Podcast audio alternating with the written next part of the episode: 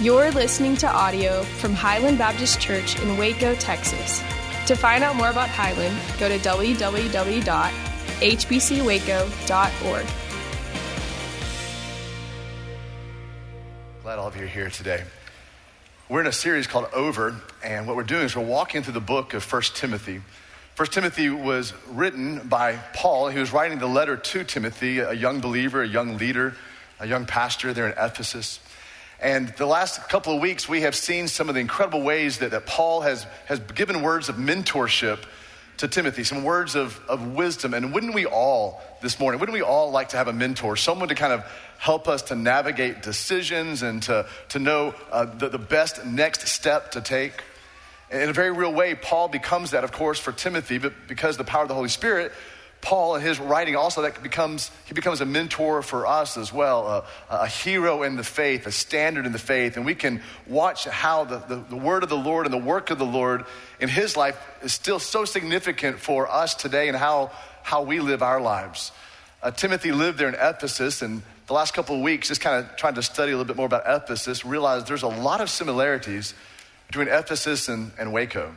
In the time of, of Timothy, in the time of Paul writing this letter to Timothy, um, Ephesus had about 140,000 people in it, so very close to the same size of Waco.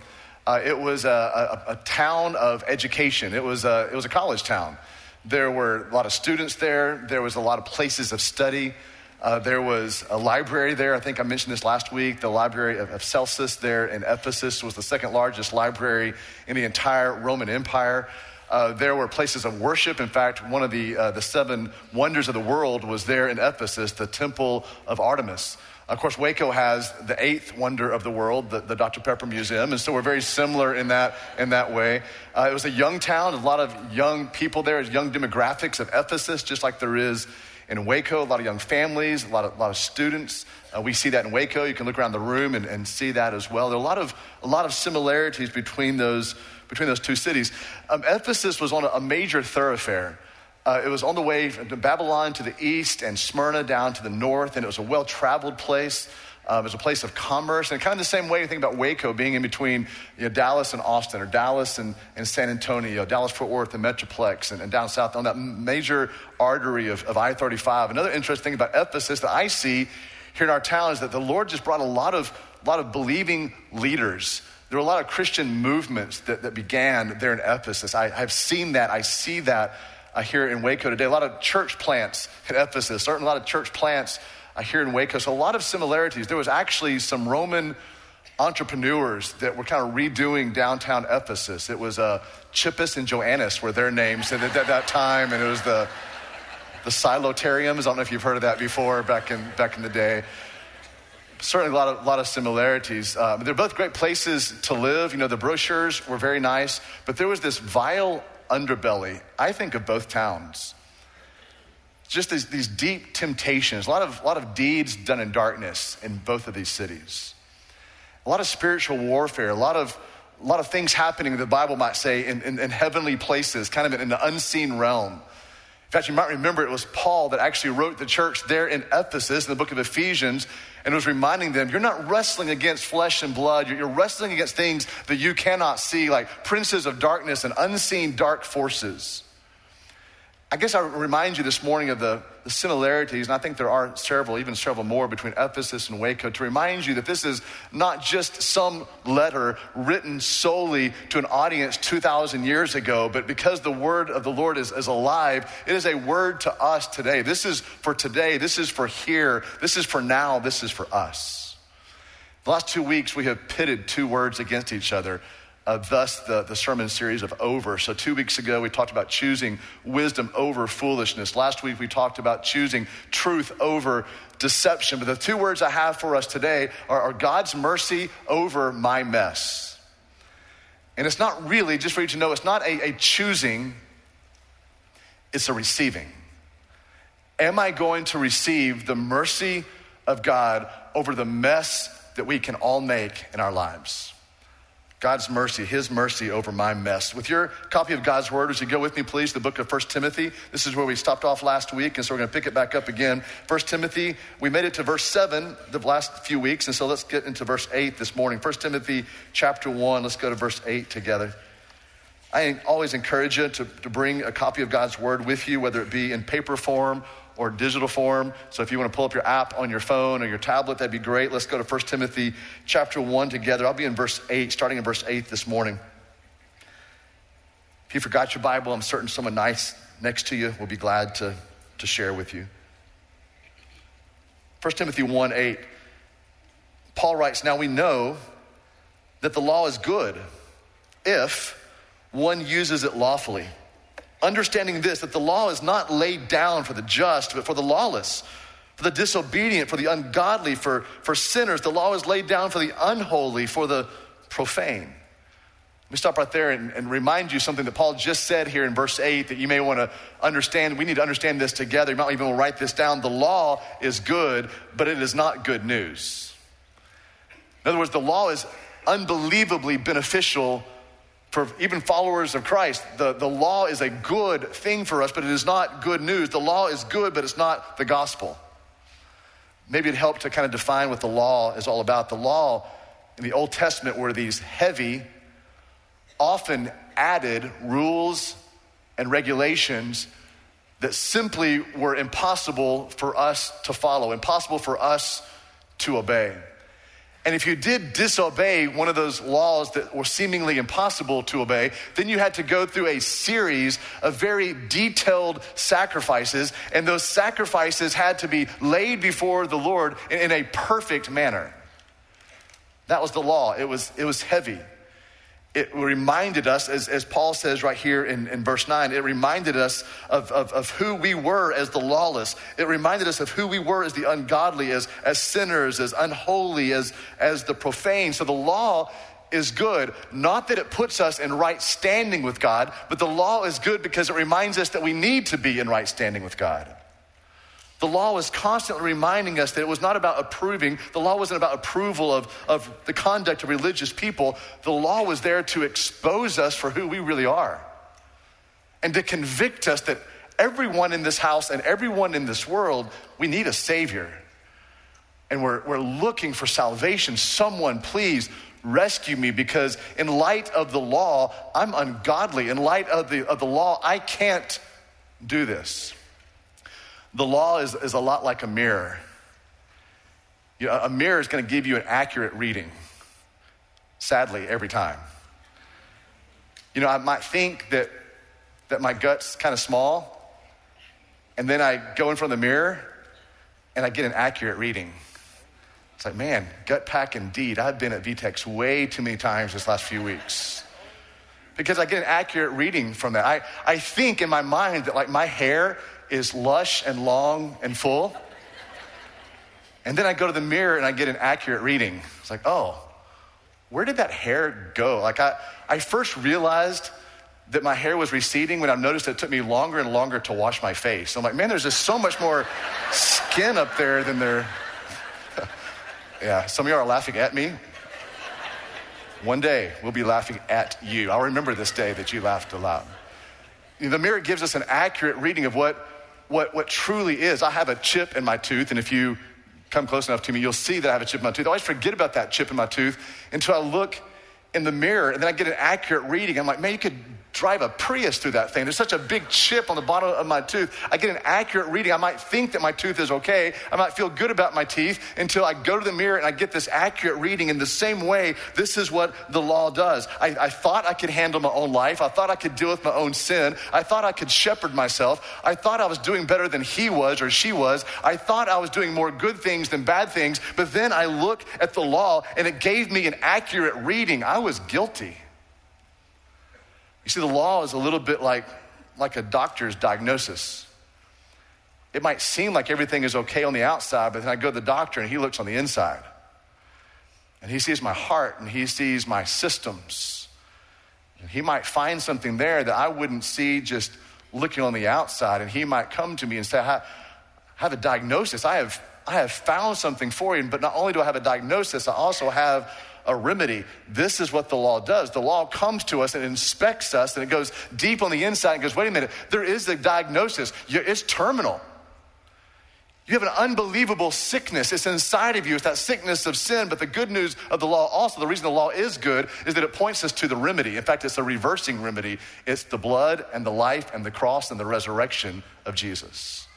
This is what the law is like. It's like a mirror. It's like a, um, it's like a doctor's diagnosis, being able to look deep within. The law really is also like a, a red Kool Aid stain on a white shirt or red wine if you're a Methodist or Presbyterian, whatever, you know, like red Kool Aid, like on a, on a white shirt, just to kind of pull us all in together in the, in the analogy this morning.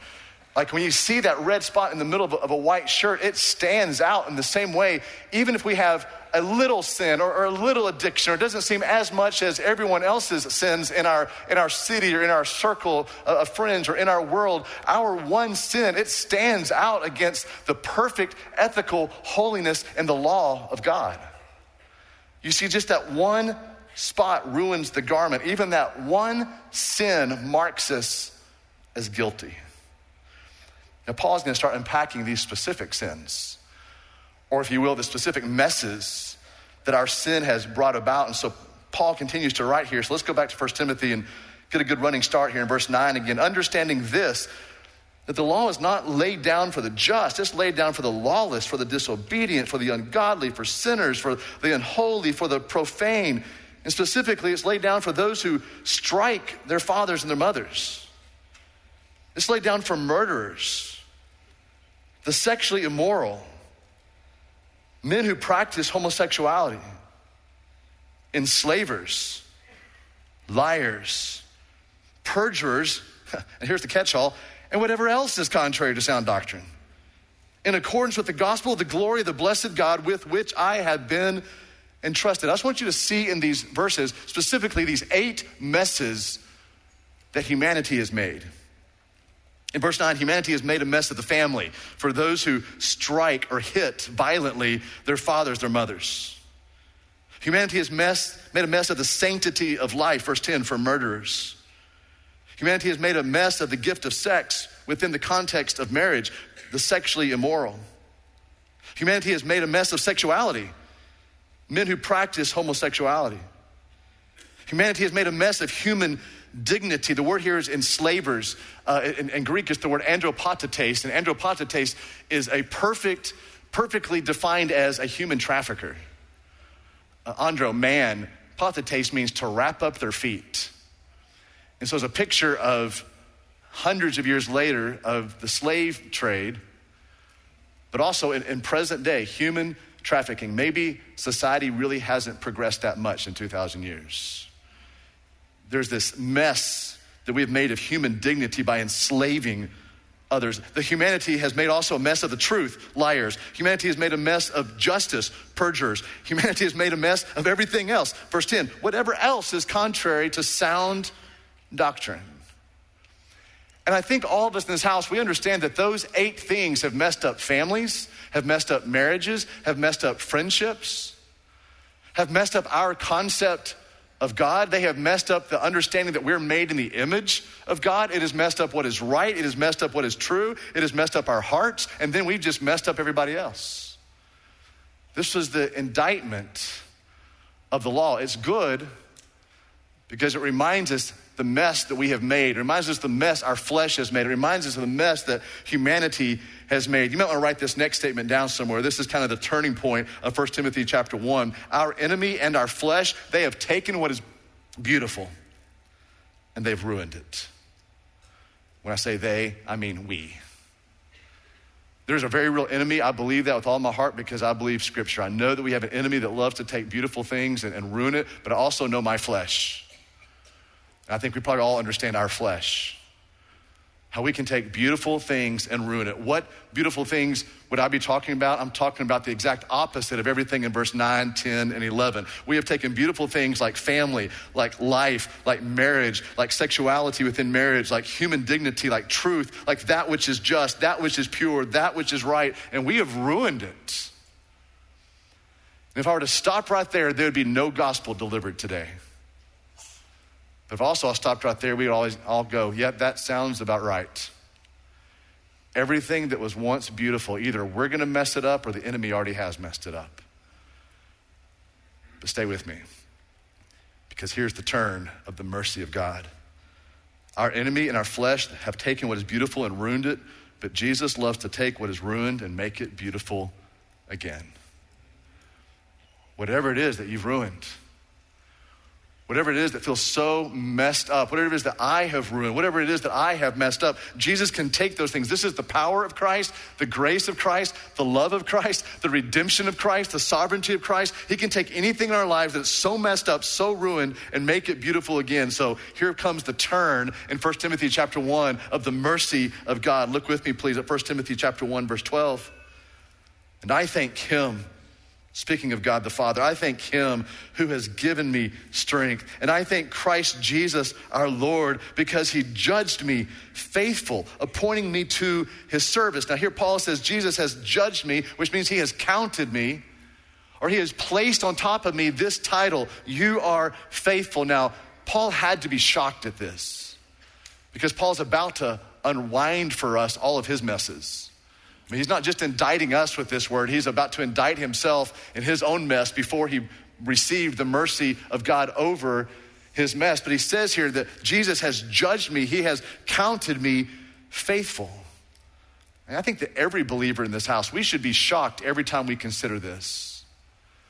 That Jesus found us worthy by the grace of God to deposit inside of us the gospel. That should floor us every time that's considered. That should overwhelm us with love and praise and worship and desiring to live a life that honors the Lord. That should, that should, that's the compelling nature to move us toward holiness. That, that God would judge me faithful, would see something in me by the grace of God, that in me he would deposit and place the gospel. Now Paul begins to talk about himself. He's still overwhelmed. Wait a minute. He appointed me to his service. He judged me faithful, though formally, here's the mess. I was a blasphemer I was a persecutor. I was an insolent opponent. Opponent of who? Opponent of God. I mean, Paul is saying here, like, I was, I was against God. I was against the gospel. You might remember his biography. He was killing Christians or holding the coats of those who did, nodding with approval.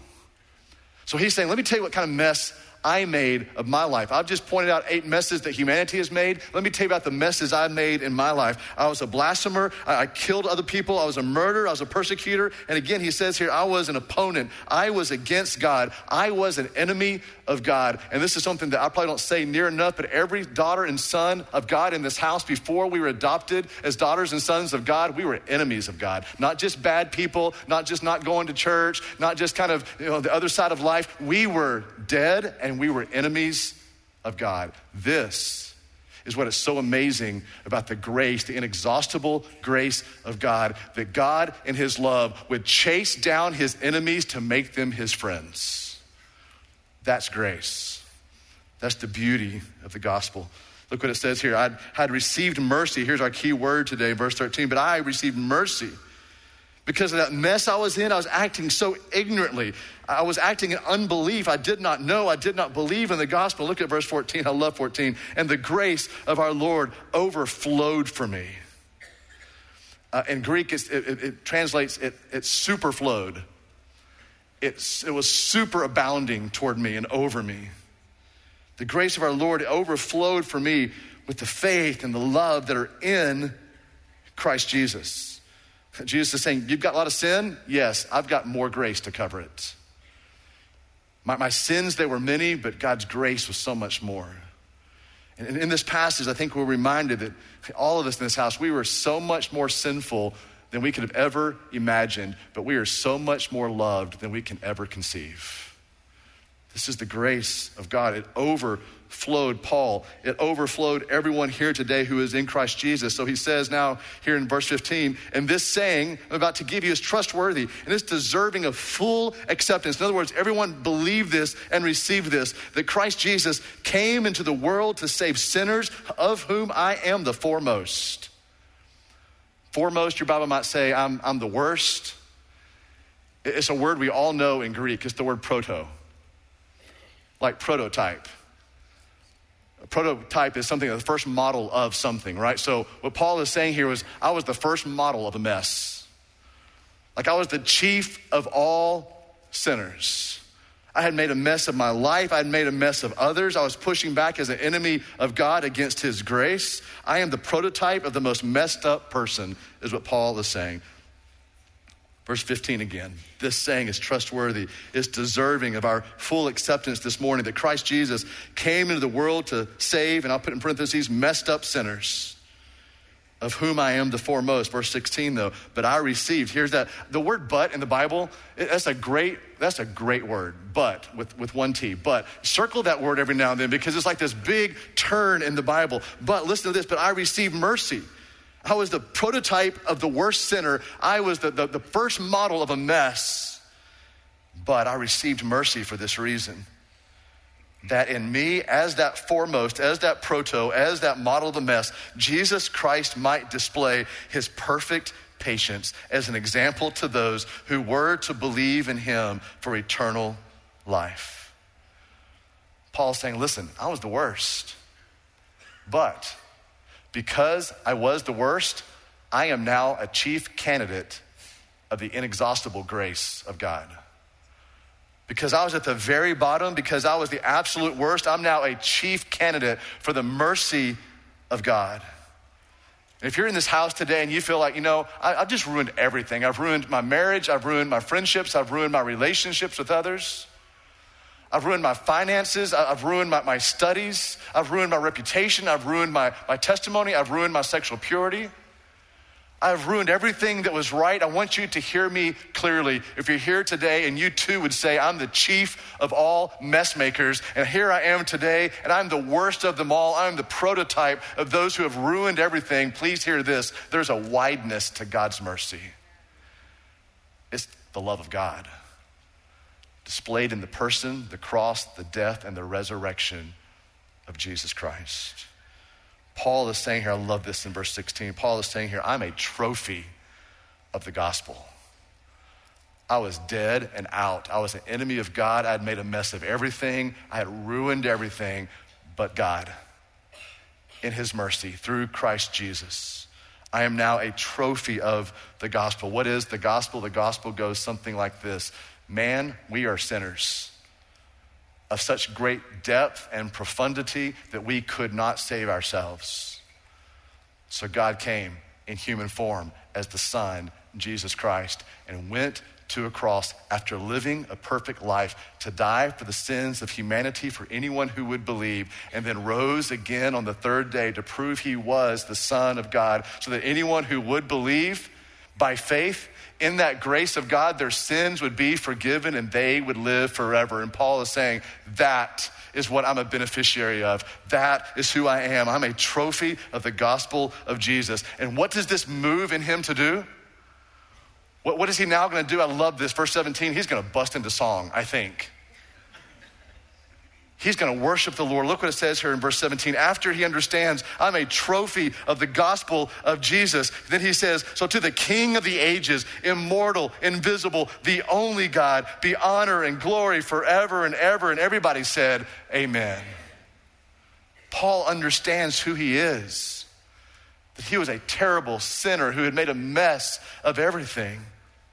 But then God displayed a greater mercy it was displayed to him in Christ. In fact, it says here in verse 16 that Christ had that perfect patience toward him, the perfect patience of Jesus. And now, what does he have to do? He has to worship. He has to say, This is God. A lot of theology in these few short verses. So, some of y'all who come to church, which is great, to get the bottom line, like, what does this mean for me tomorrow morning? Let me give you, give you one thing. First of all, I hope that we all come to church to hear what God says. I think that's probably why you get up and fight the parking and fight the traffic and fight going back to sleep, whatever that might be, whatever your fight is on a Sunday morning. Not because you want to hear what the preacher says or sing a few great songs. I think you're here because the bottom line what does God say about this? Here's what I would say to you for this week our lives with us at the center creates a miserable mess. And some of you don't have to say amen, but you're right there right now. you have placed yourself at the center of your life and you've watched the mess begin to happen. And let me say this in love from someone who's made some messes in his life also.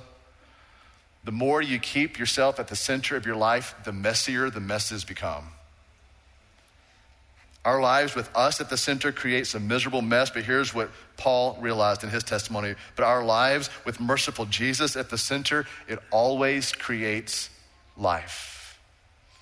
And some of you probably could say amen to that because once you were also a chief sinner then you realize because the mercy of God, you are now a trophy of the gospel of Jesus. And you could say with a lot of people in this house this morning, in this room today, you know what? Once Christ, I understand Christ is the center, He is filled with perfect patience, and He is merciful toward me, then I begin to see life happen and not messes. If you're not in Christ Jesus, let me say this in a lot of love your life is a mess. And you probably know that without me saying that to you.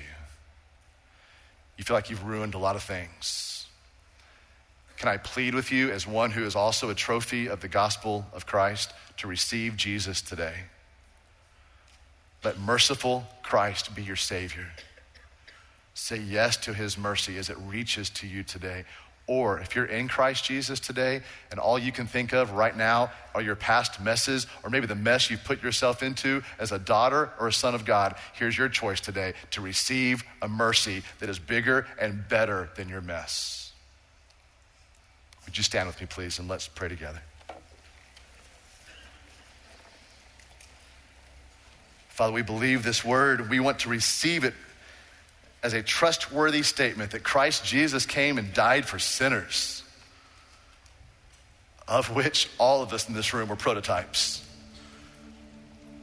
The model of ruining things, the model of making messes of ourselves and of others. But God, in his mercy, offers to us this gift of everlasting life, this gift of forgiveness. By believing in faith that Christ is the Son of God, went to a cross on our behalf, went to a grave, and then conquered death. So, God, I pray, I would plead with those here today who do not know Christ to believe upon him today he forgives and redeems everything that we have ruined. And for those who are in Christ Jesus today, we're going to receive your mercy, O oh God, over our mess. A mercy that calls us to righteousness now, a mercy that calls us to live holy lives. Father, we thank you on behalf of every daughter and every son of God in this room, thank you that all of us are trophies of your gospel, trophies of your grace. We pray this in the strong name of the one who delivered that mercy, Christ alone.